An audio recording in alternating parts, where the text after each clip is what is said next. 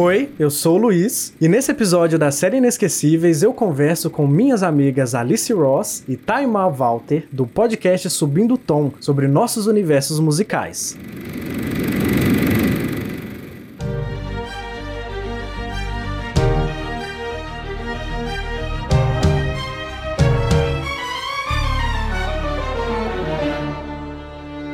Esse episódio está diferente daqueles que você já ouviu até o momento. Aqui não teremos uma obra principal ou um artista principal para nos delimitar. O núcleo da nossa conversa será uma caminhada, quase uma peregrinação musical pelo espaço e o tempo, onde iremos reverenciar e exercitar nossas mentes lembrando das músicas e artistas que chegaram até nós de um jeito ou de outro, seja pelas influências dentro de casa, na escola, nas ruas, no trabalho ou nos ambientes virtuais. Para essa caminhada, eu convidei duas moças talentosas que eu conheci através do podcast Subindo Tom. Um podcast que fala sobre como a indústria musical molda a forma como enxergamos o mundo, desde comportamentos, estilos e até movimentos sociais. Vale deixar registrado que elas descobriram o Memórias primeiro, tá? E eu fiquei todo bobo quando eu vi a menção da Taimã nos stories do Subindo Tom. Mas depois desse dia, eu ouvi o feed que elas já tinham produzido e aí eu que me encantei, com o roteiro jornalístico e montagem dinâmica dos episódios. Mas depois que a gente rasgou seda, a gente tratou de especular uma collab.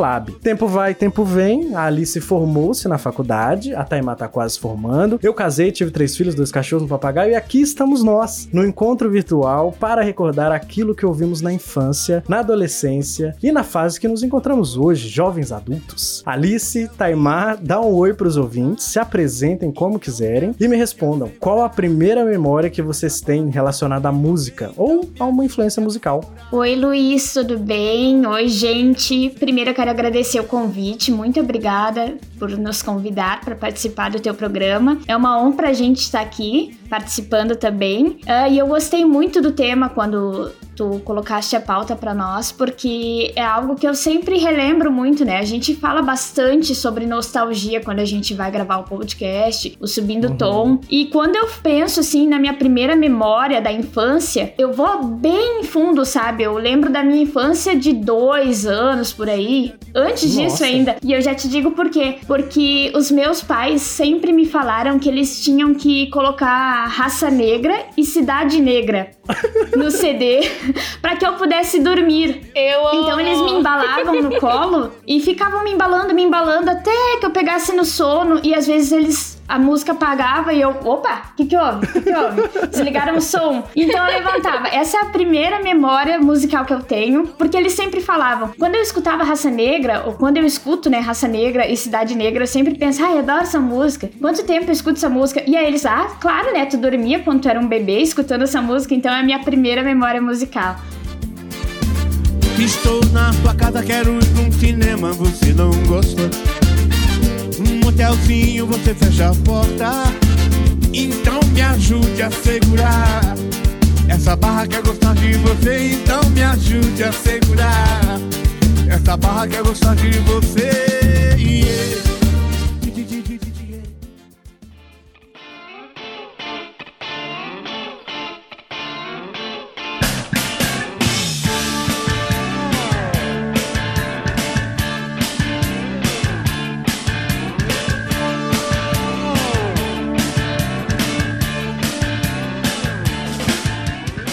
Nossa, que legal! Eu também tenho uma experiência com Cidade Negra, mas aí eu conto daqui mais pra frente. Tá, vou passar a bola agora pra Taimã, porque eu quero saber qual que é a primeira lembrança que ela tem da música. Oi, gente, tudo bem? Oi, Luiz, oi, Alice, oi, quem tá ouvindo. Agradeço também o convite, a gente tá realmente muito honrada de participar. Eu que fiquei muito feliz de ter descoberto Memórias e fico muito feliz de agora estar aqui participando, que honra. Eu não sei dizer se é a minha primeira memória, tá? Porque eu tenho um sério problema de memória, mas uma memória muito forte que eu tenho. É com 6 anos, mais ou menos, na época ali da pré-escola. Meu pai tinha um LP do Cabeça Dinossauro, do disco Cabeça Dinossauro, do Titãs, que é o terceiro álbum de estúdio deles. E eu me lembro da música Bichos Escrotos, que eu não sei se vocês conhecem, mas ela fala, tipo, baratas me deixem ver suas patas, ratos entrem nos sapatos dos cidadãos civilizados. E eu lembro de eu ir cantando essa letra pra pré-escola. As pessoas ficavam me olhando, e eu, uma criança de 7 anos, 6 anos, 7 anos, e eu cantando, cabeça, cabeça, cabeça dinossauro. Eu acho que essa é a memória, assim, mais antiga que eu tenho, né? Tive uma influência bem mais variada, digamos assim, também pela minha mãe. Mas eu acho que a primeira coisa, assim, que eu lembro que mais me marca é essa criancinha indo pra pré-escola cantando bichos escrotos, saiam dos esgotos. É a minha memória mais antiga.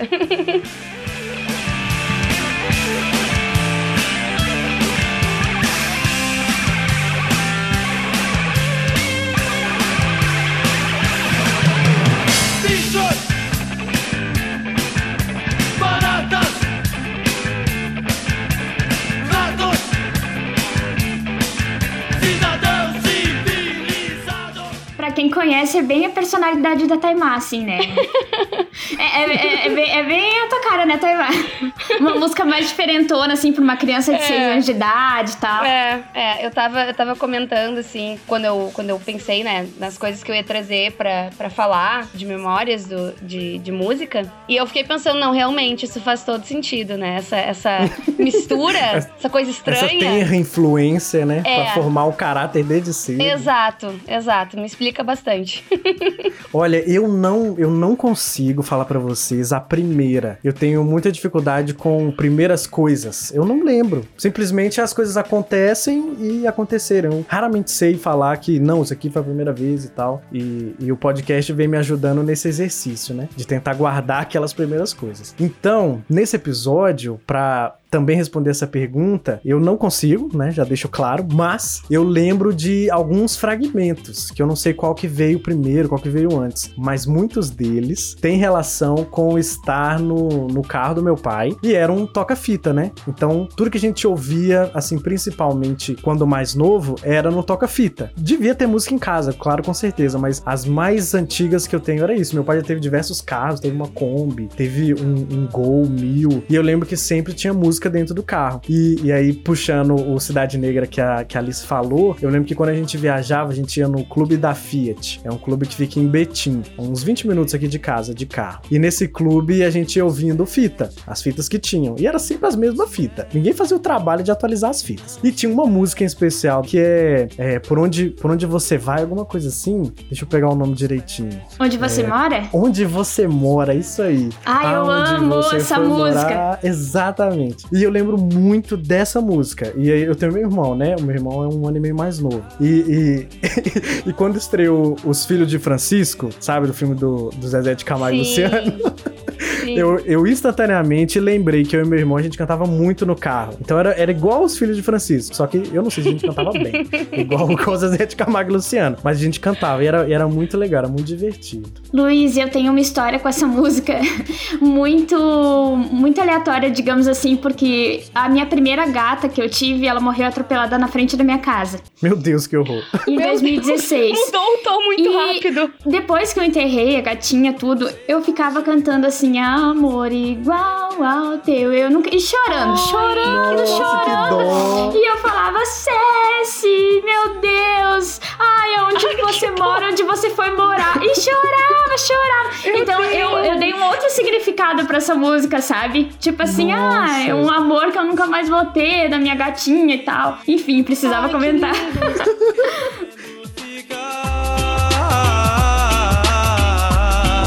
Agora eu sei que eu fui embora, agora eu quero você de volta pra mim. Amor igual ao teu, eu nunca mais terei. Amor que eu nunca vi igual, que eu nunca mais verei. Meu Deus, chorei que memória com respeito. Trágica. É. a Me Namora triste, feliz um pouco ao mesmo tempo, porque lembrando dela, né? Mas é bom, porque eu acho que a música, e é interessante a gente resgatar isso através dela, que além de marcar algumas coisas, ela também nos transporta, né? Pra diversos ambientes. Com certeza. E fazer o exercício que a gente tá fazendo hoje é muito bacana por conta disso. Você, por exemplo, revelou uma história que, né? Quanto que eu ia imaginar que essa música estaria associada a um animalzinho de estimação, né? Sim, e agora eu sempre associo, eu não consigo mais desassociar, daí sempre que eu escuto Cidade Negra, nossa, CS, né? Ah, e eu te agradeço, porque agora associou-se uma nova memória pra mim. Primeiro era de eu indo no clube, quando eu era pequeno, né, ensolarado, calor pegando, e agora tem o falecimento da gatinha da Alice. Muito obrigada, Alice. Vamos pra Taimã agora, porque senão vai vir mais história trágica. Eu quero abrir a porta. Aonde você mora? Aonde você foi morar?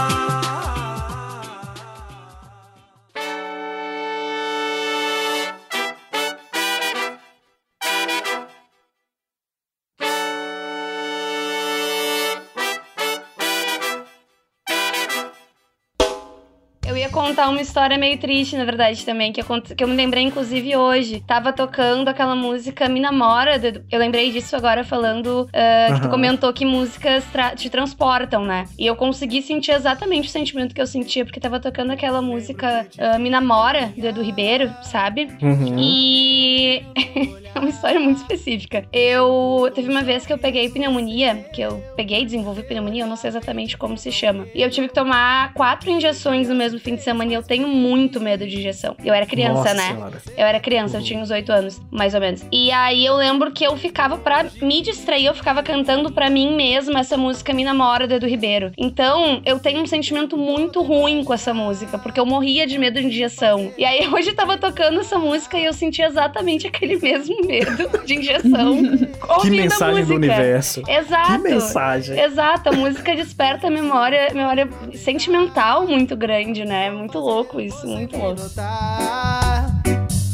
Por isso eu vim aqui te dizer, me namora, pois quando eu saio sei que você chora, e fica em casa só contando as horas, reclama só do tempo que demora, abre os braços, vem. E o que mais vocês lembram da infância? Porque tem uma bem específica que eu também lembro, e tem muito relacionada à fita também, né? Eu tenho 27. Quantos anos vocês têm? Tem 25. 24. Mas ouvi bastante fita. Vocês tiveram contato com fita também? A gente tinha um aparelho em casa que ele tinha em cima vinil, que era onde eu ouvia esse LP do Cabeça Dinossauro. E ele também tinha um toca-fitas que gravava. Então a gente gravava programas da rádio pra ouvir depois. Até uma das coisas que eu separei, daqui a pouco eu conto, é relacionada também com isso. Então, tipo, eu tive bastante contato com fita, porque a gente gravava coisas, né, da rádio, aqui em casa. Eu já tive mais contato com CD direto. A fita eu usava pra gravar materiais caseiros, assim. Eu queria reproduzir um programa de rádio... olha só o que eu vou contar agora. Eu tinha um programa de rádio com minhas primas chamado Jornal Batatal. Que vergonha. Ai, eu amo! E aí a gente gravava Jornal Batatal aos domingos, assim, em família. Mas era pra isso que a fita servia pra mim. A gente não consumia música por ali, a gente consumia por rádio e por CDs mesmo. Olha aí, você me lembrou. Eu vou contar as duas histórias. A primeira, que a fita que eu lembro, era uma fita do Tiririca. Nossa. E essa fita do Tiririca, ela era diferente das demais, porque o Tiririca, ele é um comediante, ele é um palhaço e tal. E ele também cantava. Ele fazia uma coisa diferente nessa fita. Eu não lembro nem se a fita tem um nome, se é tipo o álbum do Tiririca, não sei. Mas nessa fita tinha Florentina. E Florentina, ela é cantada, e ele tem uma parte que ele só fala, né? Que ele tá contando a história da Florentina. E eu achava aquilo maravilhoso, que eu ouvia aquilo diversas vezes, e rachava de rir toda vez.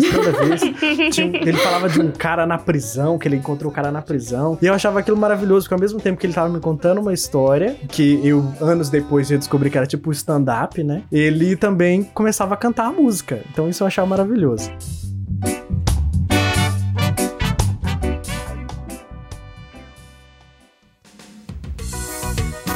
Que eu tava cantando ali na cidade grande, aí o soldado gostou tanto que levou pra cantar na cadeia. Florentina, o nome dela. Florentina, Florentina, Florentina de Jesus, não sei se tu me amas, pra que tu me seduz? Eu tava cantando Saudade dessa paz. Tu canta muito, bora cantar na cadeia. Chegou lá, me empurrou. Aí tinha um lourão muito doido lá dentro. O louro olhou pra mim e falou, qual é? Qual foi? Por que é que tu tá nessa? Eu disse não, só porque eu tava cantando Florentina, Florentina. E a segunda coisa que a história da Alice me lembrou é que eu e a minha prima, Camila tinha aqueles gravador da Gradiente, tipo meu primeiro Gradiente, alguma coisa assim, que era um gravadorzinho que vinha com o microfone, você botava a fita lá e aí você gravava. Eu acredito que a Camila tem até hoje algumas dessas fitas. E a gente também brincava de programa de rádio, porque tinha um microfoninho, aí a Camila saía entrevistando todo mundo, e a Camila falava demais, falava. Então foi mais do que apropriado esse presente que ela ganhou. Eu, como eu disse, meu irmão gravava fitas com programas da rádio e a gente gravava sempre o Sai Dançando da Rádio Cidade. A Rádio Cidade era uma rádio, né, já acabou. Era uma rádio daqui que tocava bastante funk, pagode e tal, assim. E a gente gravava o Sai Dançando, que era o programa do DJ Cassiá, que dava todos os sábados das 7 às 9. Agora eu vou cantar pra vocês uma música de Roberto Carlos que chama Florentina, Florentina.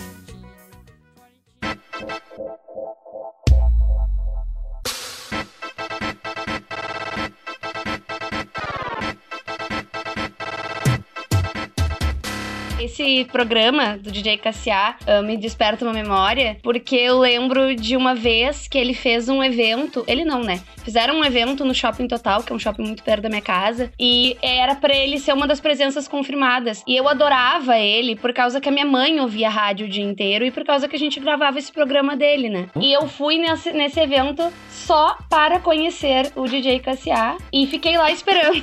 É um DJ de rádio, sabe? É um DJ de rádio. Uma criança queria conhecer o DJ de rádio. E aí, chegando no fim do evento, todo mundo recolhendo as coisas, eu fui lá pro moço e perguntei, moço, o DJ Cassiá não vem? Ele falou, não, ele teve um problema, não pode vir. E eu comecei a chorar, tadinha.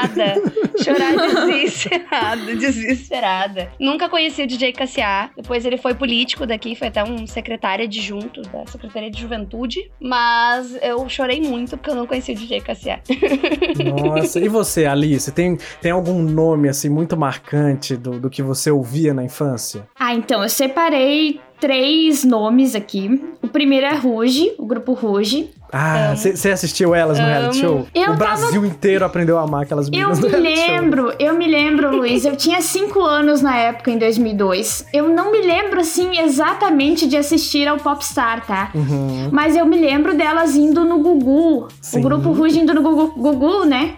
Lançador de tendências, claro. Tudo que tava bombando naquela época dos anos 2000 passava pelo Gugu. Uhum. E aí as gurias todo final de semana ali no Gugu, participando dos programas, e eu, nossa, muito legal. Aí eu ia nas lojas, tinha um radinho, acho que foi a C&A que lançou uma vez um radinho da Kelly Key, do grupo Rouge, KLB. Eu amo. E aí KLB. A minha mãe falou assim, olha, eu só tenho dinheiro hoje pra levar um, tu tem que escolher um. Deu, não, vou levar Rouge, claro. Aí compraram um CD pra mim. Eu sabia todas as coreografias. Eu ia pra escolinha na época, a gente dançava sererê, um anjo veio me falar, tudinho. Aí, quando o grupo voltou, agora em 2017, eu falei, não, eu tenho que ir. Elas vão passar por aqui, em Porto Alegre, né? Eu moro em Viamão, no caso, mas é uma cidade do lado de Porto Alegre. Muito fácil, assim, de deslocamento. E aí, eu comecei a encher o saco do pessoal lá na faculdade. Não, alguém tem que ir comigo.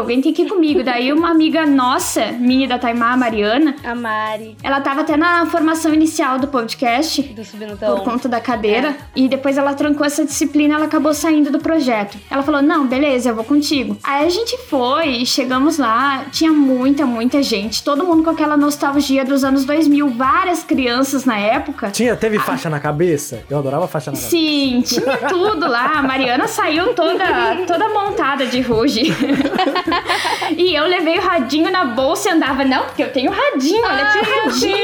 Eu não cheguei ontem nesse fã-clube. Sim, eu fiz isso. E aí foi muito legal no dia, assim, sentir a energia da volta delas, né? Até as meninas, elas estavam um pouco enferrujadas no dia do show, né?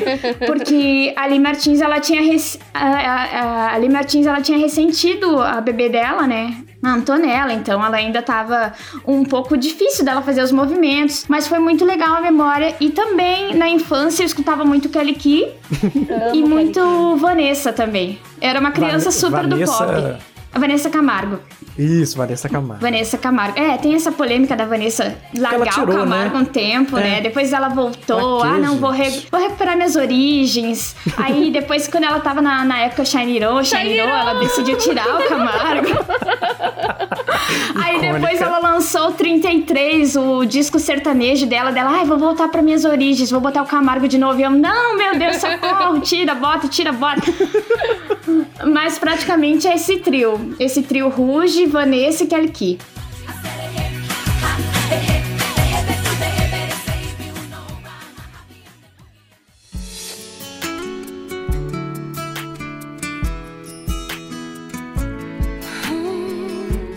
Adorei. Bem diferente da Taimã, que é uma criança alternativa. A grunge, criança alternativa. Punk. Mas olha... A Alice tava mais na área do pop. Mas mesmo. Aí que tá. Claro, pezinho no pop desde sempre. Mas em minha defesa, eu amava tudo isso. Eu tenho autógrafo da Rouge, eu tenho autógrafo da Wanessa. Olha! A Ana conheceu a Wanessa por causa da promoção da rádio, tá? Ela foi num show... Eu tô chocada. Acho que eu nunca te contei, né, amiga? Minha irmã foi num show... A Alice está chocada nesse exato momento. Vocês não podem ver a tela dela. A minha irmã foi num show privado da Wanessa. Uma promoção da Rádio Cidade. Olha! Uma promoção da Rádio Cidade. Tinha um coquetel. Rádio Cidade, chiquérrima, hein? Um coquetel chiquetoso lá, ela foi. Eu não pude ir porque eu tava doente no dia. Eu fiquei em casa com meus primos, meu primo e meu irmão me cuidando. Mas eu ganhei um autógrafo, tenho guardado até hoje. Uma foto dela, toda sensuela, de camiseta, calcinha e um autógrafo pra Tainá, né? Porque é o nome. E tem o autógrafo da Rouge da época que elas lançaram aquele CD que era com glitter e cheiro de tutti-frutti, sabe? Ah, sim, o primeiro. É, elas fizeram uma sessão de autógrafo aqui no Total. Eu falo aqui no Total porque o Total é uma quadra da minha casa, realmente muito perto, né? E a minha irmã foi, só que é umas folhas... Eu não sei porque a criança faz umas coisas meio sem sentido, né? Eu dei umas folhas do meu caderno toda riscada. Então, tipo, nem dá pra identificar que é os autógrafos dela, bem dizer, né? É uma coisa muito bagunçada. Mas eu tenho. E eu gostava muito. Mas meu trauma com o Rouge é o seguinte. Eu era a Luciana e a Luciana saiu do grupo, né? Então... Foi cancelado. Depois de um tempo. Fui cansada. E Kelly Key foi o meu único CD original de criança. Todos os meus CDs eram piratas, mas da Kelly Key eu ganhei original. Olha. Eu ganhei o muito CD. Muito bom. Olha, dos nomes que vocês falaram, eu também ouvia todos, mas não como um fã, né? Mas a gente tava ali, né? A gente tava lá assistindo Domingo Legal todo domingo. Então eu conheci muito desses artistas também, né? Mas a gente já deu uma volta muito legal pela infância. Vocês querem dar algum nome antes da gente continuar ou a gente pode seguir pra próxima era? Eu só preciso ressaltar que eu amo KLB, até hoje, tá? A Alice falou KLB, tá, KLB eu amo muito. Você preferia o KLB do que o Bros, sim, né? Sim, vamos deixar isso claro. Sim. O Bros também era do Popstar, né? O Bros também foi Popstar. Isso. Mas a gente tinha o CD e eu cantava em vez de aquele Amadeu eu cantava Louva a Deus, enfim. Mas eu gostava muito de KLB. E o KLB eu tinha escova de dente do KLB, eu tinha fita cassete do KLB, eu ia na livraria, na Saraiva, só pra... Na época que tinha... Lembra que tinha aquelas coisas de, tipo, tu botava o fone e podia ouvir uma amostra do CD? Eu ia só pra ouvir o CD do KLB. Enriqueceu o KLB. Nossa, com certeza. A gente brincava que eles eram nossos namorados, né? O Bruno era meu namorado e o Leandro era o namorado da minha irmã. E no início da quarentena, eles lançaram uma live de 3 horas. E a gente assistiu umas 3 vezes essa live. Você não tá entendendo. Eu sou muito fã do KLB. Depois a gente faz um programa especial KLB, sim, né? Sim. Porque eu já entendi que é muito grande. Rende.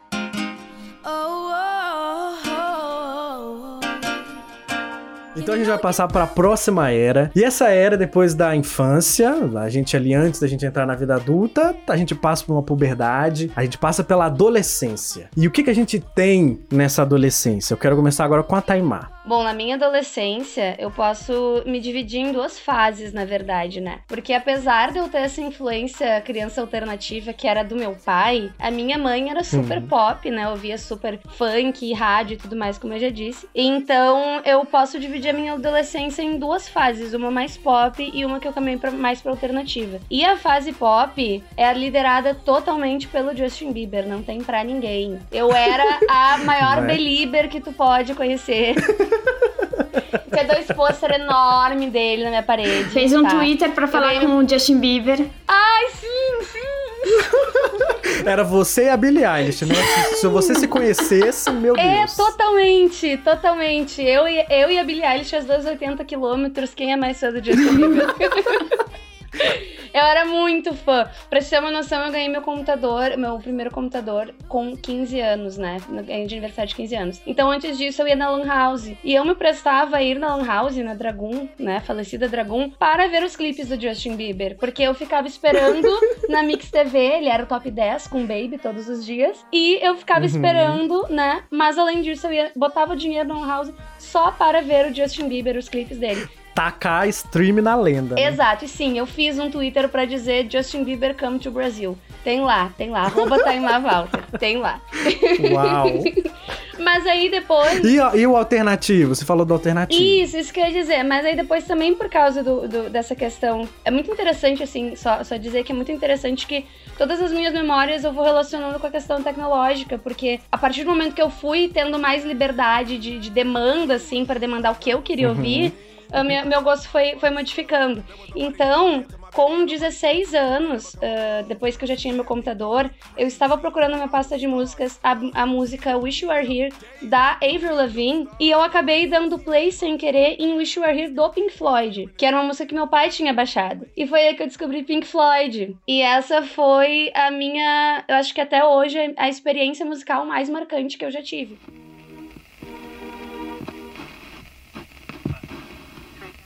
And discipline remains mercifully. Yes, and neither would you, Derek, this star nonsense. Yes. Now, which is it? I'm sure of it.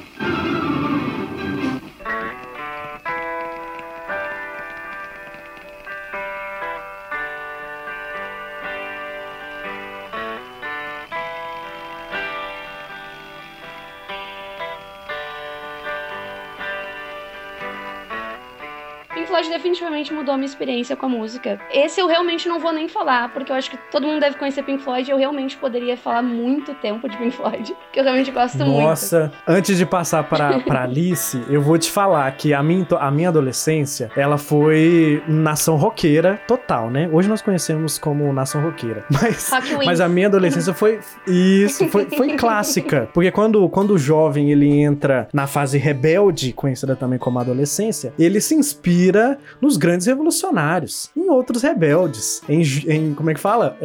Era alguma coisa sem causa. Rebelde sem causa. Rebelde sem causa, exatamente. E aí, na minha adolescência, basicamente, eu acho que foi muito nação roqueira. Foi ali que eu conheci o Queen, o Iron Maiden, o U2, o Bon Jovi, Guns N' Roses também é outro clássico, 30 Seconds to Mars, nossa, o que eu esguelei a minha voz tentando alcançar o Jared Leto não tem base, e eu nunca consegui, pra deixar bem claro, né? Ou então o vocalista do Aerosmith, que também tinha um Dream On ali, que você... Aquele ali... É. Eu já consegui alguma vez? Não, isso também não tinha. Mas eu tentei várias vezes. Mas também eu conheci o Raul Seixas, o Cazuza, a Legião Urbana, tudo nessa época aí de nação roqueira. Não fui emo, não sei vocês, mas eu sempre tive o cabelinho de lado. Mas não era franja. Não era uma franja, era antes de ser cringe, né, Luiz? Antes de ser cringe, exatamente. Mas e você, Alice? Ah, uma coisa antes. A Taimã falou da questão tecnológica. E quando você falou das torres que tinha o headphone pra você ouvir o disco, tinha isso. Eu só vi isso em um lugar na minha vida, né? Porque eu nunca fui em lojas de música assim, né? Pra comprar disco e tal. Mas tinha uma no Carrefour, aqui perto de casa. E lá, como vendia disco, DVD, essas coisas, nem sei se tinha DVD na época. Mas tinha como você ouvir. E quando você falou isso, minha cabeça explodiu. Que eu falei, uau, eu não lembrava disso de jeito nenhum. Eu lembrei. Mas na mesma hora veio a imagem na minha cabeça. Muito bom.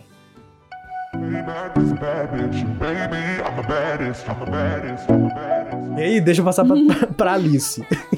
O que você ouvia na adolescência, Alice? Bom, na adolescência eu fui bem eclética, assim, eu escutei um pouco de tudo, mas eu separei aqui Demi Lovato, porque eu acho que se destaca de todas. Amor. Eu adoro a Demi. Eu conheci ela mais tarde, mas eu adoro ela. Pode ir, eu acho que se destaca de qualquer outro artista que eu colocar aqui, porque eu realmente agia como uma grande fã. Eu tinha fã-clube, qualquer coisa que saía em revistas sobre Demi Lovato, eu ia lá, eu comprava revista, eu recortava, eu ia até a banca de revistas e comprava figurinhas, eu sabia todas as datas de show. Eu salvava o link dos vídeos no YouTube. Nossa, gente, assim, ó, eu gastava todos os meus dados móveis pra assistir os vídeos da Demi Lovato no colégio.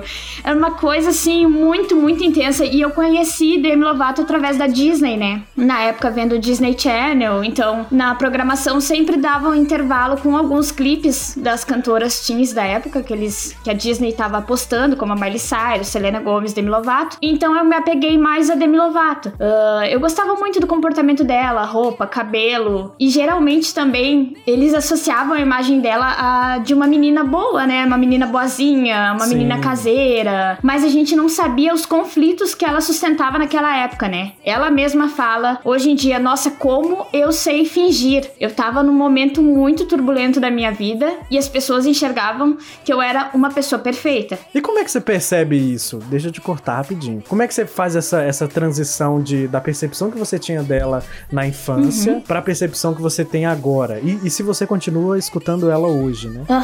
Então, eu comecei a notar que ela não era essa pessoa tão perfeita quanto ela vendia depois que ela saiu da reabilitação, né? Teve um momento ali em 2011 que ela volta com Skyscraper e tem todo aquele comeback com Broken. Enfim, eu acompanhei tudo isso super de perto. E aí, depois de alguns anos, ela começa a divulgar documentários, né? E aí falando sobre os problemas dela com bulimia, com drogas, com bebidas alcoólicas. E o comportamento do dia a dia a gente vê, né? Quem realmente presta atenção no artista a gente nota. E eu via que quando ela desembarcava de alguns voos, ela tava às vezes com uma cara mais fechada, um rosto mais preocupado. E eu, nossa, ela não tá bem. A gente comentava dentro do fã-clube, nossa, ela não tá bem, né? E aí realmente as coisas foram transparecendo, ela foi falando, olha, eu tive uma recaída, eu não sou essa pessoa, eu quero ensinar a vocês que eu não sou aquela menina da Disney que eles me moldaram pra eu ser perfeita. Isso também foi chamando minha atenção e fazendo com que eu me tornasse mais fã, né? Não de uma pessoa que é uma Barbie, assim, um exemplo que não vai mudar, né? Então, aquilo me chamou atenção. Mas aí, Luiz, eu tenho pra te dizer que eu tive, pessoalmente, uma grande decepção, pelo menos na minha idade. Ai, meu Deus, polêmica. Na minha idade ali, com, 16 anos, na minha perspectiva da época, hoje em dia já passou, né? Ela veio fazer um show, se eu não me engano, em 2013, com a turnê Neon Lights Tour, e ela passou em Porto Alegre. E aí, eu sempre fui uma fã com poucos recursos financeiros, tá? Eu comprava as coisas nas bancas de revista, eu comprava as figurinhas, mas eu nunca tive um CD original, eu nunca tive um DVD de turnê, eu nunca tive nada disso. Então, na época, eu conversei com meus pais, eu não trabalhava na época, olha, eu não tenho dinheiro pra ir ao show, mas o que eu vou fazer como boa fã e dona de fã-clube? Eu vou ir até a frente do hotel. Então, eu me desloquei da minha casa aqui em Viamão até Porto Alegre, eu já não morava em Porto Alegre nessa época, pra ir até a frente do Sheraton Hotel, que é um hotel muito chique, assim, de Porto Alegre, né? Renomado. Sim. E aí eu fiquei horas lá na frente, eu fiquei 5 horas de pé, eu fui com a minha prima mais nova na época, a minha prima tinha 11 anos, e a gente conseguiu ficar na grade, deu tudo certinho, assim, a gente tava em frente à porta, só que começou a criar um rumor ali que ela não desceria pra falar com a gente, sabe? Ela tinha descido em São Paulo e no Rio de Janeiro pra conversar com alguns fãs, distribuir autógrafos e tal, e eu, na minha época, com 16 anos, tava idealizando que isso aconteceria comigo também, né? Dentro das minhas condições de não poder ir até o show acompanhar. Ah, de fã, né? Foi idealiza.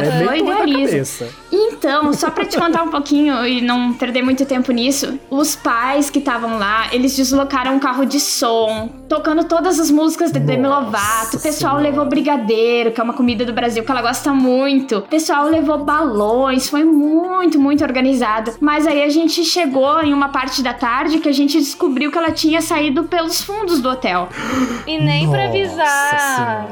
E aí eles estavam sustentando aquela expectativa de que ela sairia, assim, e a gente descobriu, olha, tem informações de pessoas que estão na frente do estádio, que ela tá lá no estádio agora. Nossa, ela não tá mais no hotel. Gente. Ai, que maldade. E eu com um super cartaz, a minha prima magrinha, pequenininha, carregando aquele cartaz maior que ela. Eu disse assim, Rafaela, me dá isso aqui. E rasguei o cartaz, eu disse assim, chega, pra mim chega, entendeu?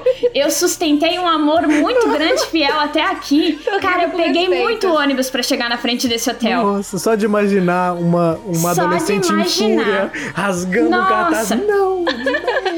Mas assim, isso. A primeira lixeira pública que eu encontrei, eu coloquei aquele cartaz. Foi assim, ó. Parece coisa de novela. Porque a consciência ambiental, ela não se perde nem na raiva. Eita! Mas assim, outras pessoas, outras meninas que estavam lá também, as meninas pegaram o ônibus junto comigo e nós fomos até o centro de Porto Alegre pra cada uma pegar o seu ônibus, né? As gurias eram de Guaíba, se eu não me engano, eu de Viamão, e todas muito, muito brabas, assim, bah, nossa, estamos muito decepcionadas com a Demi, a gente veio de longe. Claro, depois ai, nossa, ela não ia, né, perder tempo descendo lá, vai saber como é que tava o humor dela naquele dia, sendo que a gente sabe que ela tem, até algum tempo atrás, ela falava que lidava com um transtorno bipolar, enfim, hoje ela já disse que esse diagnóstico não é tão correto, mas aí, depois de um tempo eu aceitei que aquilo era um episódio que aconteceu de forma aleatória. Eu continuo acompanhando a Demi Lovato, mas não com tanta frequência quanto antes, né? Mas foi algo que me marcou muito a minha adolescência. Se eu tiver que destacar alguma coisa, com certeza a Demi Lovato. Muito bom. Mas antes de passar pra Taimã, eu quero saber se você gostaria de mandar um recado para a Demi Lovato. Alice, ela ouve esse podcast. Pode mandar um recado. Ela escuta. Tá bom, Demi, eu me formei em jornalismo agora. Em alguma oportunidade, quando tu vieres pro Rio Grande do Sul, eu estou pronta e apta para uma entrevista. Isso. Cara a cara, Depois da pandemia, com tudo seguro, todo mundo vacinado, eu estou pronta. Linda. E eu esqueço e perdoo tudo que aconteceu no passado. Isso aí. Tá vendo, Demi? Tá vendo? Aqui nós continuamos amando. Não, ressentimento só envelhece, chega. Isso aí.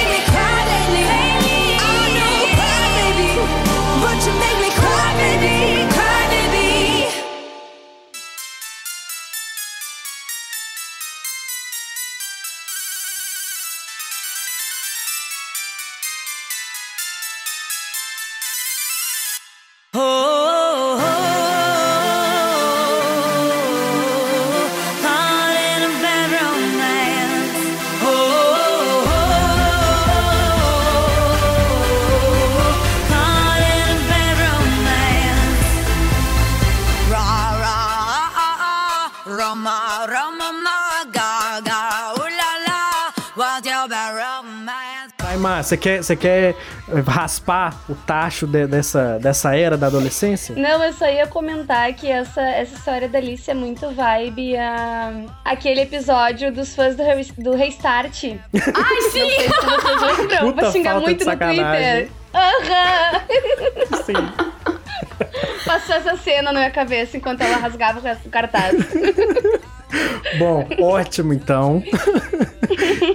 E agora, pra gente começar a ir pro finalzinho desse episódio, a gente vai trazer mais pro nosso presente de Chofens. E nesse presente, eu quero saber o que vocês conheceram, porque agora a gente já tem Spotify, a gente tem YouTube, então tem muito artista, talvez, underground, que a gente não conheceria, né, por questões tecnológicas. Agora a gente tem acesso. E eu quero saber o que se mudou, se não mudou, se vocês trouxeram alguns desses artistas, porque alguns artistas ficam no passado, né? E ficam na memória, outros continuam, tipo a Demi. A Demi saiu da infância e até agora tá produzindo muito bem, cada vez de forma mais humanizada, né? Uhum. Então, eu quero saber de vocês, como é que tá hoje? O que vocês estão escutando hoje? Então, Luiz, eu tô analisando aqui minhas escolhas e eu tô num processo de redescobrir artistas, tá? Uhum. A primeira que eu separei pra trazer é a Lady Gaga. Maravilhoso. Porque eu me lembro da Lady Gaga surgindo quando eu tinha vinha surgindo, assim, mundialmente, tá? Uhum. Quando eu tinha 11 anos, então, ela tinha clipes muito polêmicos na época, né? Digamos assim, diferentões. E eu, criança, não entendia nada do que estava sendo feito ali. Não entendia o propósito do choque, né? Que ela se vendia como uma rockstar, enfim. E aí eu até comentava com colegas, nossa, essa Lady Gaga é diferente, né, e tal. Mas aí eu guardei a Lady Gaga. Aí, com a questão do lançamento do Nasce Uma Estrela... Uhum. Eu fui voltar a escutar Lady Gaga. E, nossa, é uma artista muito, muito completa. Totalmente completa. Não, ela canta, tudo. Ela dança, ela interpreta tudo, entendeu? Uma pessoa que canta pop e jazz, uhum, faz essa transição. Country. Então, ela tá pronta pra tudo. Country. E eu voltei muito a escutar Lady Gaga agora em 2020 e 2021. Então, é algo bem presente na minha playlist. Eu também voltei a escutar Britney Spears por conta do Free Britney. Uhum. Eu nunca dei, assim, muita audiência pra Britney Spears. Claro, foi algo que... Ela participou muito da minha vida desde a infância.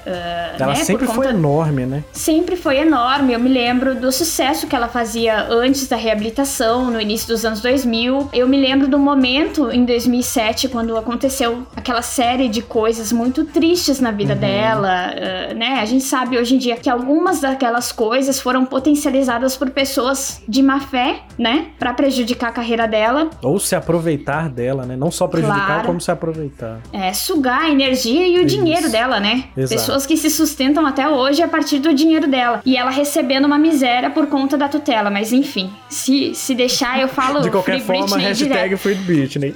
Free Britney, gente, pelo amor de Deus, deixa a mulher viver, deixa a mulher viver em paz, né? Vai trabalhar que nem um escravo até quando? Exato. Deixa, gente, pelo amor. Mas aí eu voltei a escutar todas as obras dela e, nossa, perfeita, assim, não é à toa que ela tem o título de princesa do pop. Exato. Se a gente fala que a Madonna é a rainha do pop, a Britney com certeza é a princesa do pop. Claro, dando também o crédito à Christina Aguilera, que cresceu, uhum, junto naquela época, porque essa mulher tem uma voz que, meu Deus, é outra que canta qualquer coisa, mas por conta do Free Britney eu fui escutar mais Britney agora, nos últimos anos. E também... Veio pela militância, né, Alice? Você é uma infiltrada da militância, tá? Pra mim, eu já entendi. Não consegui disfarçar. Me entreguei.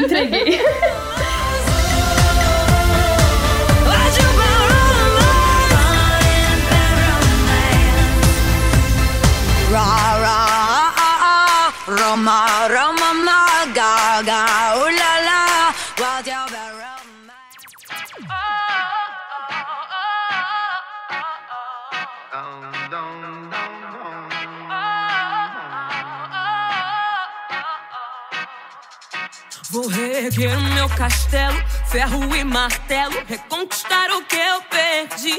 Eu sei que vão tentar me destruir, mas vou me reconstruir, voltar mais forte que antes. E no cenário nacional, gente, eu destaco a Isa, porque desde que a Isa começou a fazer sucesso nas rádios e ganhar visibilidade dentro do Brasil, eu me lembro de falar pro meu pai escutar Pesadão e falar pro meu pai, escuta essa mulher, escuta, porque ela tem tudo pra estourar, entendeu? Ela tá num patamar que ela já pode sair daqui e fazer sucesso numa carreira internacional. Ela tem voz, ela tem... Carisma, ela carisma, dança. Muito importante carisma. Ela dança, ela tem uma visão muito plena da carreira dela, então tu consegue enxergar a gestão dela ali através dos clipes, tudo muito bem claro, muito bem concentrado, né? Eu acho que ela tá pronta também, ela é perfeita e ela é algo que vai ficar muito forte pro Brasil, né? Vai ser uma referência, ela já é uma referência, sim, mas daqui a alguns anos, quando a gente falar artistas do Brasil, com certeza as pessoas vão falar na Isa. E ela fez uma, retomando o que a gente colocou no episódio de Disney, né, lá no Subindo Tom, ela fez uma parceria com o Bruno Martini e o Timbaland, que é Ben Denis, que ela canta em inglês também. Inclusive, ela comentou que ela, tipo, tem uma pronúncia muito boa e ela não falou isso no caso, não, mas ela tem. E que ela gostaria, mas ela não se lança internacionalmente agora por causa de questão de investimentos, né, de ter um produtor lá fora e tal. Mas eu concordo, eu acho ela muito, muito deusa, né? Eu acho ela uma deusa. Eu super concordo com com os três nomes. Tanto Lady Gaga, sou mega fã, mas eu só fui, assim, dar atenção pra ela, igual a Alice falou, porque ela era muito pop, né? Muito espalhafatosa. Uhum. E eu fui me tornar uma pessoa que gosta do espalhafatoso muito tempo depois. Eu era muito careta. Mas depois eu comecei a assistir RuPaul's Drag Race, aí minha vida mudou. Mas esse é um outro ponto. Amo. Eu fui descobrir a Lady Gaga no Joanne. Eu falei, poxa, essa mina tá saindo do pop pra fazer country, essa mulher é louca. E não, ela é só talentosa e uma gênia mesmo. E aí eu assisti, fui ouvir Joanne, depois de então foi só amor, ouvi tudo pra trás, e desde então ouvi tudo pra frente, acho ela maravilhosa, quero ver ela atuando mais e cantando mais, porque ela é sensacional. O Cromática, meu Deus do céu. Eu escuto Cromática... todo dia. Eu escutei Cromática quando lançou, sei lá, uma semana direto. Mas também existe um pouco de loucura de bom. Confinamento, né? Então eu não sei distinguir o que é o que é bom e o que é loucura. É na dúvida, é bom. Não é loucura não, é muito bom. E depois eu fui ouvindo o resto. Que é bom. Eu também acho maravilhoso. E recentemente rolou o mesmo efeito com a Pablo. A Pablo, eu gosto da Pablo, eu não lembro desde quando, acho que desde Open Bar, sabe? Ela no clipe do YouTube, quando eu vi aquela drag ali, eu falei, uau, que diferente. E aí eu comecei a acompanhar ela. E Baladão Tropical também, pra mim, foi o mesmo efeito de Cromática. Incrível. Enfim.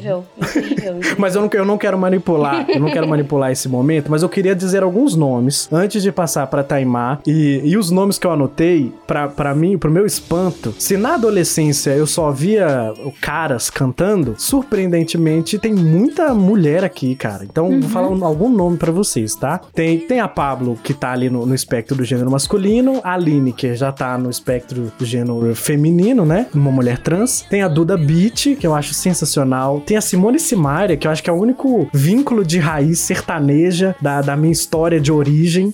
Porque eu cresci na música sertaneja por causa do meu pai. Então, carrego a Simone Simaria até hoje. De vez em quando eu ouço umas modas de viola. Ouço uns modão raiz, porque eu acho bom demais. A viola do sertanejo é muito bom. Eu amo sertanejo. E aí tem mais. Tem a Ariana Grande, que eu acho que ocupou esse lugar que a Britney Spears deixou, né? Incrível. Esse vazio. A Ariana é fantástica. Tem a Lorde, que eu e a Taimã, a gente já trocou umas figurinhas, que ela tá vindo numa aura mais hippie, numa aura solar. Então, eu tô adorando a Lorde nessa fase nova. Tem também a Aurora, que é uma fada, é uma criatura mística, sensacional também. Tem a mais recente. A voz dela perfeita também, né? Nossa, demais. Pra aquela menina... Dá uma paz. Não, aquela menina foi feita num caldeirão de magia. É impossível. E aí, a mais nova revelação que eu ainda estou processando é... Não, antes dela, porque eu quero deixar esse nome pro final, que é um nome polêmico. Eita. Mas antes dela, tem uma atriz. Tem uma cantora muito boa também que chama Do Pop. Ela tem descendência japonesa, ela é britânica. Ela chama Rina Sawayama. Vocês têm que ouvir a Rina, ela é muito boa. Tem a Liso. A Liso é a coisa mais divertida do mundo. Isso é incrível! Nossa, aquela mulher tem uma voz incrível! Nossa, ela canta demais! Incrível. Talvez uma das maiores vocalistas que estão surgindo aí. Sim, né? Nossa. Mas eu também fui pros lados mais antigos, né? O episódio da geração disco, do tempo disco, da era disco. Da era disco, né? Isso, que o Subindo Tom fez. Eu adoro disco music e eu fui descobrir depois da adolescência, porque eu comecei a assistir Drag Race e a RuPaul, ela é uma doida da disco music. E aí eu conheci diversos clássicos, diversas divas, então eu adoro. Mas também tem uma galera mais antiga. Eu fui ouvir os Beatles muito tempo depois, eu fui ouvir o Elvis Presley muito tempo depois, The Mamas and the Papas, então uma galera ali dos anos 50, 60 e 70, eu conheci mais velho, né? Então também foram nomes muito legais. Mais um nome, antes de passar... pra Taimã de novo, o nome que eu quero saber de vocês é Olivia Rodrigo. Novo fenômeno. Eu sabia! Outro assunto que rende o programa inteiro. Você não sabe quantas vezes eu e a Alice já tentamos decidir o que a gente acha dela. Olha, eu te falo, eu adoro. Eu sou a nova nação. Olha, bah, sim, eu gosto, tá? Eu acho que não... Talvez seria mais apelo pra mim se eu fosse um pouquinho mais jovem.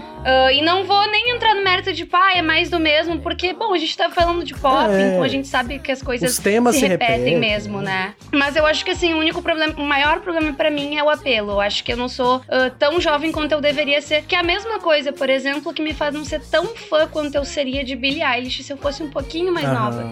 Mas ainda assim, Billie, eu sou muito fã. E ela tá amadurecendo muito bem, né? A Olivia tá começando agora. Tá, exato. Mas a Olivia Rodrigo, eu acho ela muito boa, ela tem uma voz incrível e gosto muito de cantar as músicas dela, fico o dia inteiro cantando. Claro, tentar, né? Deixe claro aqui que é tentar. Mas eu não sei te dizer se eu ela é gosto, tipo a Juliette, né? Tipo... A Juliette da indústria musical. Isso! Mas e você, Alice? O que você acha da Olivia? Luiz, olha só a coincidência. Eu tava pesquisando sobre as referências que a Olivia Rodrigo traz na carreira dela, tá? Sim. E no clipe de Good For You, ela tem várias referências, e aí eu entro num aspecto legal, porque eu acho assim, nós, pessoas mais velhas, jovens adultos, mas mais velhos que adolescentes, a gente tem um certo problema de admitir que as nossas coisas já passaram, digamos assim, né? E que agora... a era de outras pessoas estão fazendo a moda, né? Mas que as coisas dessas pessoas, os adolescentes, também são legais, são coisas legais. Então, a gente tem problemas para admitir conflitos de gerações, né? Eu vi isso em algum lugar, que a gente não gosta quando tiram a gente do armário pra falar que a gente já tá velho. A gente não gosta. É verdade. É porque a gente é cringe. Tem algo egocêntrico, a gente consiste nisso, a gente carrega essa questão egocêntrica de dizer o meu é melhor do que esse novo. Né? Eu já tenho bagagem, tu não tem bagagem, entendeu? Vai construir, Olivia Rodrigo, vai fazendo a referência. Paramor é muito melhor. Aí eu entro nesse ponto. A Olivia Rodrigo, ela é muito inteligente pra idade dela, com 18 anos, eu acho ela super madura, e uma coisa que difere ela das demais que estão surgindo agora é porque eu acho que ela tem personalidade. Ela tem muita personalidade no trabalho dela e ela consegue juntar referências de um jeito legal. Por exemplo, naquela cena do começo do clipe dela de Good For You, ela faz uma referência a um filme japonês de 1999. Uau! E aí, olha só, ela tem 18 anos e ela vai lá em 1999. Ela também termina o clipe numa piscina, se eu não me engano, com os olhos brilhando, referência a Thriller de Michael Jackson, 1983. Então ela tá indo e voltando. E aí quando eu escuto Good For You, eu até falei pra Taimã, nossa, muito Paramore e Demi Lovato. Me lembra Paramore e Demi Lovato. Total, mas quem disse que Paramore e Demi Lovato também não referenciaram outros artistas, né? Mas a gente não para pra pensar nisso, eles criaram tudo do zero, nossa. Demi Lovato tem inspiração em quem? Cristina Aguilera, né? Não, ela criou tudo do zero, né? Eu tenho essa barreira, assim, de aceitar outras coisas, mas eu acho ela muito inteligente. Eu não consumo muito o trabalho dela, eu consumi os singles que foram lançados, eu não fui escutar todo o álbum. Eu admito isso. O álbum é bom, eu gostei do álbum. É legal o álbum. É bom. Não, eu escutei o que saiu assim, de forma massiva, né? Não escutei o álbum todo. Mas o que eu escutei, algumas eu não gostei. Good For You, eu sempre tô cantando. Good For You, né? Tô sempre assim, aqui dentro de casa. Mas então eu acho legal essa parte dela, assim, de ter uma personalidade forte, de ir lá defender. Olha, passei por isso. Meu trabalho é de falar sobre as minhas experiências. E eu acho que isso diferencia ela das demais.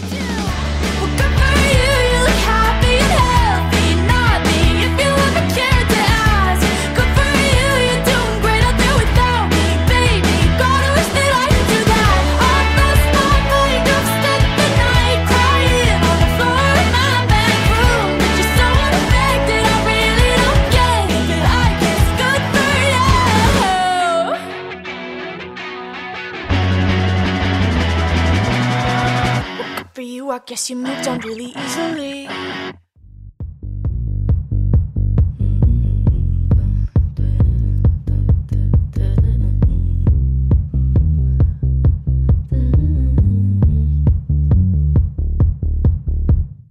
Agora é a sua vez. A gente tá acabando, a gente já tá com a gravação aqui estendida. E eu quero saber de você, o que você tá escutando? A Taimã, eu acho que é a mais alternativa da gente. Talvez ela mandou umas dicas diferentonas pra gente conhecer. Tá, vamos lá, então. Eu fico tentando me defender, né? Porque o que acontece? Ninguém vai te atacar. Eu sei... Se não, atacar, você me eu fala eu que eu vou bloquear pessoalmente se me atacar, a pessoa. Se eu vou atacar. Eu chamo meus advogados na Alemanha.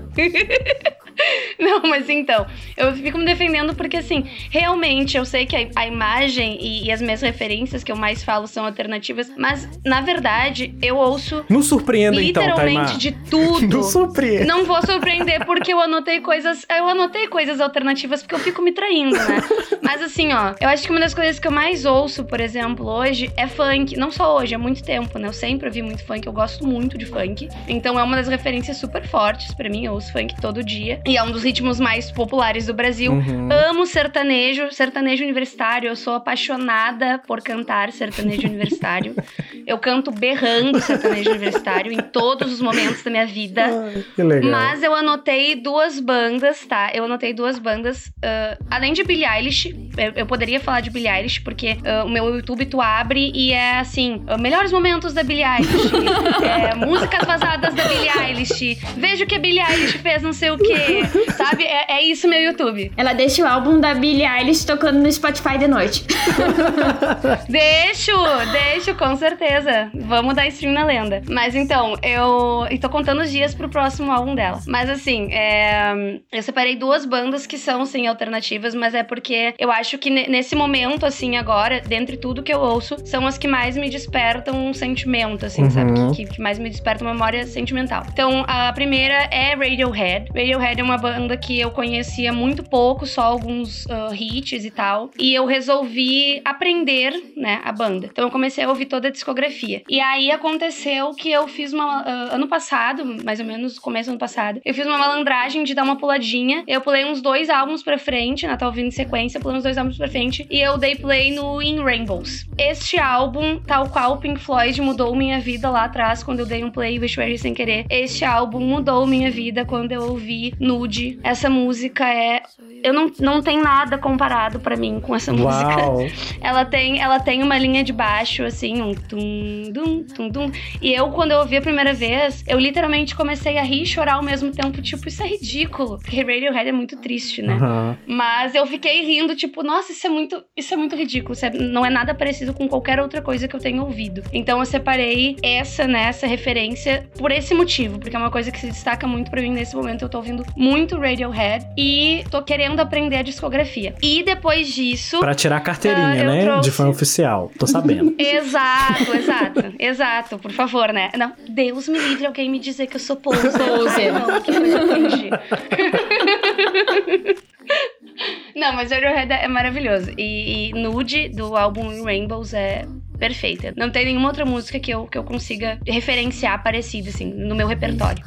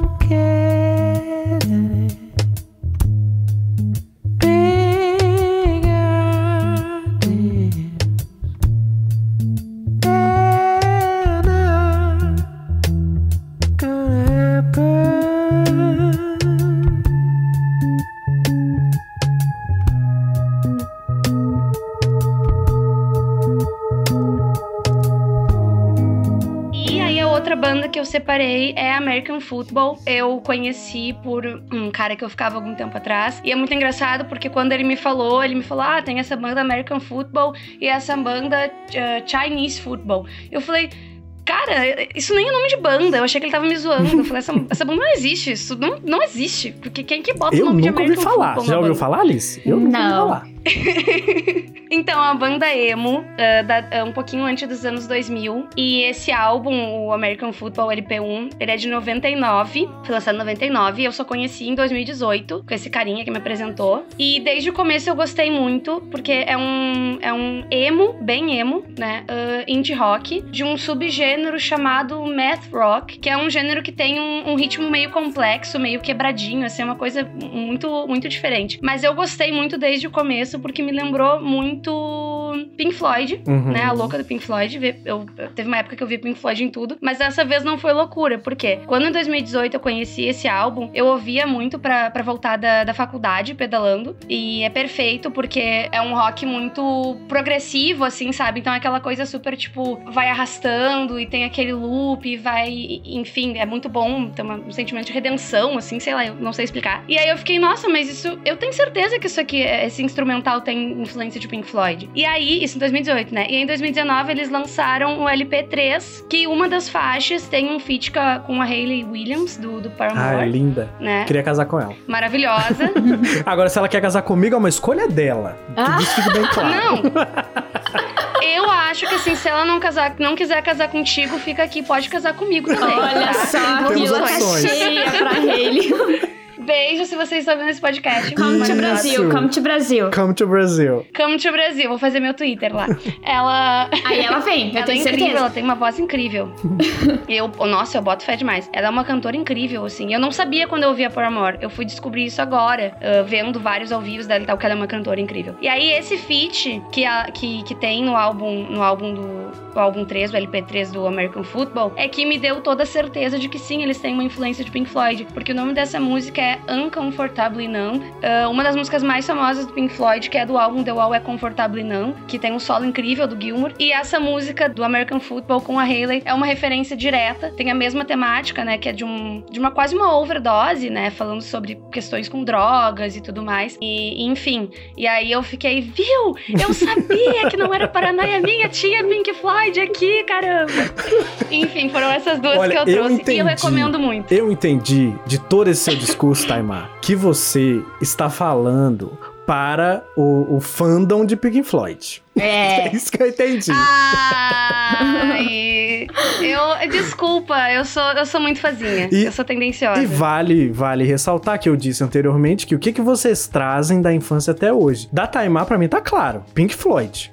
Alice, você chegou a responder essa pergunta? Eu acho que eu trago o Rouge, eu escuto ainda. Sim, sim. Eu escuto bastante, até o último álbum de estúdio delas eu escutei, lançado agora em 2019, foi lançado em 2019, no primeiro semestre. E Raça Negra, escuto bastante. Um hino brasileiro, né, gente? Quem nunca? Né? Muito bom. Cheia de manias, nossa. Só a plantinha que não gosta de Raça Negra, né? O resto todo mundo gosta. Raça Negra, Cidade Negra também eu amo. E a Demi Lovato, que tá caminhando massa comigo ainda. Muito bom. Olha, do que eu... Né, pra gente fechar e começar a encerrar esse episódio que eu tô achando maravilhoso. Eu também. Eu acho que o que eu trouxe da infância pra cá, muito difícil. Muito, muito difícil. Mas eu acho que é a música sertaneja. Até hoje eu me vejo com o gênero sertanejo ouvindo vez e outra. Não um artista específico, mas o gênero sertanejo com certeza ficou entranhado. E quando eu vejo minha avó tocando, porque eu moro perto da minha avó, ela ainda tem um toca-disco. Ou meu avô estourando o alto-falante, porque ele já é surdo, né? Então a gente acaba ouvindo de um jeito ou de outro. Eu lembro de tudo isso. Então a música, ela ainda consegue entrar, a música sertaneja ainda consegue entrar nos meus ouvidos através do ambiente que eu estou localizado. Mas muito bom, gostei muito. E aí eu vou começar não, né, porque eu já comecei. A gente vai encerrar esse papo, acredita? Deixa eu ficar falando. Quem dera se alguém se voluntariasse pra editar esse episódio. Vai ser trabalhoso, hein? Mas a gente já tá com um tempo bom de gravação. E pra gente encerrar, eu quero que vocês se despeçam, deem os seus recados finais. Eu vou começar pela Taimã, porque essa ordem eu errei no meio do caminho, eu assumo aqui. Mas eu vou começar pela Taimã, então se despeça, Taimã. E depois a Alice pode pegar o microfone e dar o seu tchau também, que depois eu volto e encerro tudo aqui. Já pedi a conta tá vindo. E infelizmente tá barato. Pedi de desconto. Então, vou agradecer de novo. Muito obrigada mesmo. Não é à toa que a gente tem um podcast porque a gente gosta de falar. Então, quanto mais a gente tem oportunidade de falar, mais a gente gosta. E ainda mais de música, porque o nosso podcast também é de música, não é à toa. A gente gosta muito de falar de música. E eu agradeço muito a oportunidade, porque eu realmente gostei do Memórias desde o primeiro play. Então é muito bom poder participar e falar dessa questão de memórias desde a infância, né? Enfim, eu tive todo um trabalho de relembrar tudo que eu gostava e tal. E, tipo uma terapia, e pensar, né, em histórias pra contar. Exato, foi uma terapia. Foi total uma terapia. Cada momento que eu passei pensando o que eu ia falar foi uma terapia. E depois falei, foi mais terapia ainda. Né? A então, conta que eu pedi obrigada. É do terapeuta, só pra ficar claro. Não é de um bartender, não. Entendi. É do terapeuta. Opa, minha mãe tá me chamando. Mas é isso, muito obrigada, Luiz, pelo convite. E muito obrigada ao ouvinte por nos acompanhar até aqui. Ah, prazer receber vocês, Alice. Luiz, eu também quero agradecer o teu convite. Descobri teu trabalho através da Taimã. Ela chegou pra mim e falou assim: ah, descobri um podcast muito legal, acho que vale a pena a gente indicar lá no Subindo Tom. Eu, beleza, me passa aí o @ que eu também vou escutar. Daí te conheci através da Taimã. Então eu agradeço a descoberta tanto da Taimã quanto de poder estar aqui conversando contigo agora, falando sobre assunto que eu gosto tanto.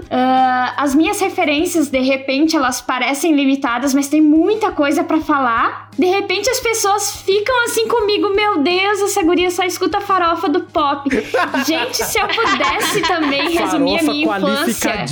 Se eu pudesse resumir a minha infância... em escutar Antena 1 com a minha mãe, também seria um ponto forte, porque eu escutei muito Antena 1, e aí eu cheguei em artistas dos anos 60, 70, 80 e 90. Então, essa referência mais antiga eu atribuo à Antena 1, mas tem a minha farofa qualificada do pop, que eu amo e defendo com todas as minhas forças. Tamo junto, nós três tamo junto. Só os farofeiros online. Totalmente. Mas, muito obrigada pelo convite de estar aqui. Também, não sei se eu posso... Deve. Falar do nosso podcast, propaganda? Quem quiser. Eu não tô pagando escutar... cachê, vocês têm que fazer propaganda. Tá dentro do pacote, posso falar? Tá dentro do pacote.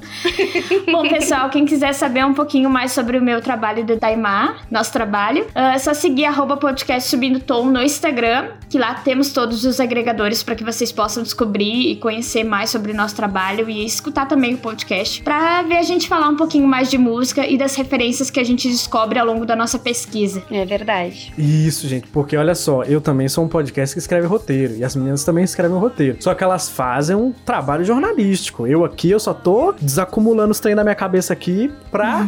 vai que, né? Enfim. Mas o trabalho das meninas é muito legal, eu recomendo muito que vocês escutem. Dos podcasts novos que eu descobri, vou falar que é o meu favorito, tá? Meus amigos já podem ficar com inveja, mas paciência. Que legal. Mas é muito bom.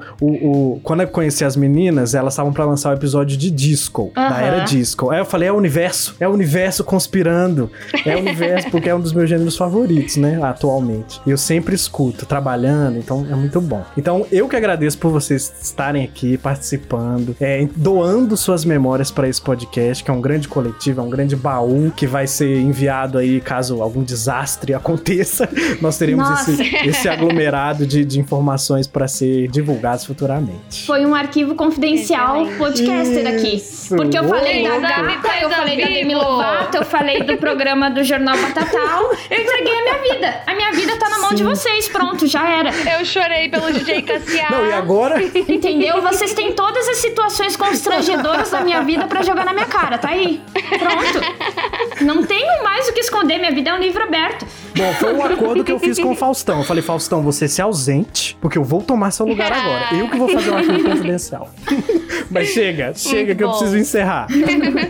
Bom, essas foram algumas das memórias que temos sobre o nosso universo musical particular, cheio de vergonhas alheias, mas muito amor. E você, quais são as suas memórias musicais? O Memórias é um projeto para registrar lembranças e promover identificação. Lá no Instagram você encontra o @memoriascast para conhecer outros episódios e comentar à vontade. E se você quiser participar dessa série, pra gente conversar sobre uma obra inesquecível, seja ela um filme, uma série, um artista ou uma outra colaboração mirabolante igual essa, chama na DM pra gente combinar direitinho. Até o próximo episódio.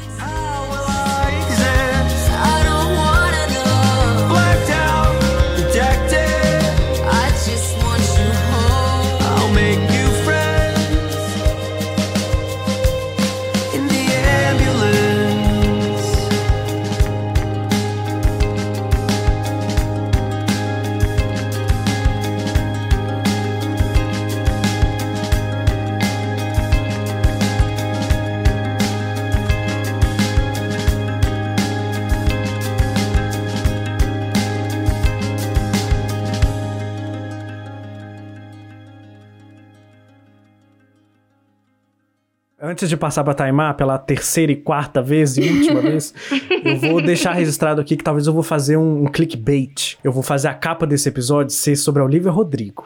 E eu vou enganar todo mundo. Ah, perfeito, perfeito. Então você que chegou até aqui, você está descobrindo... Eu até gaguejei. Uhum. Se você chegou até aqui, você está descobrindo agora por que a capa desse episódio tem a Olivia Rodrigo. É tudo um truque de marketing.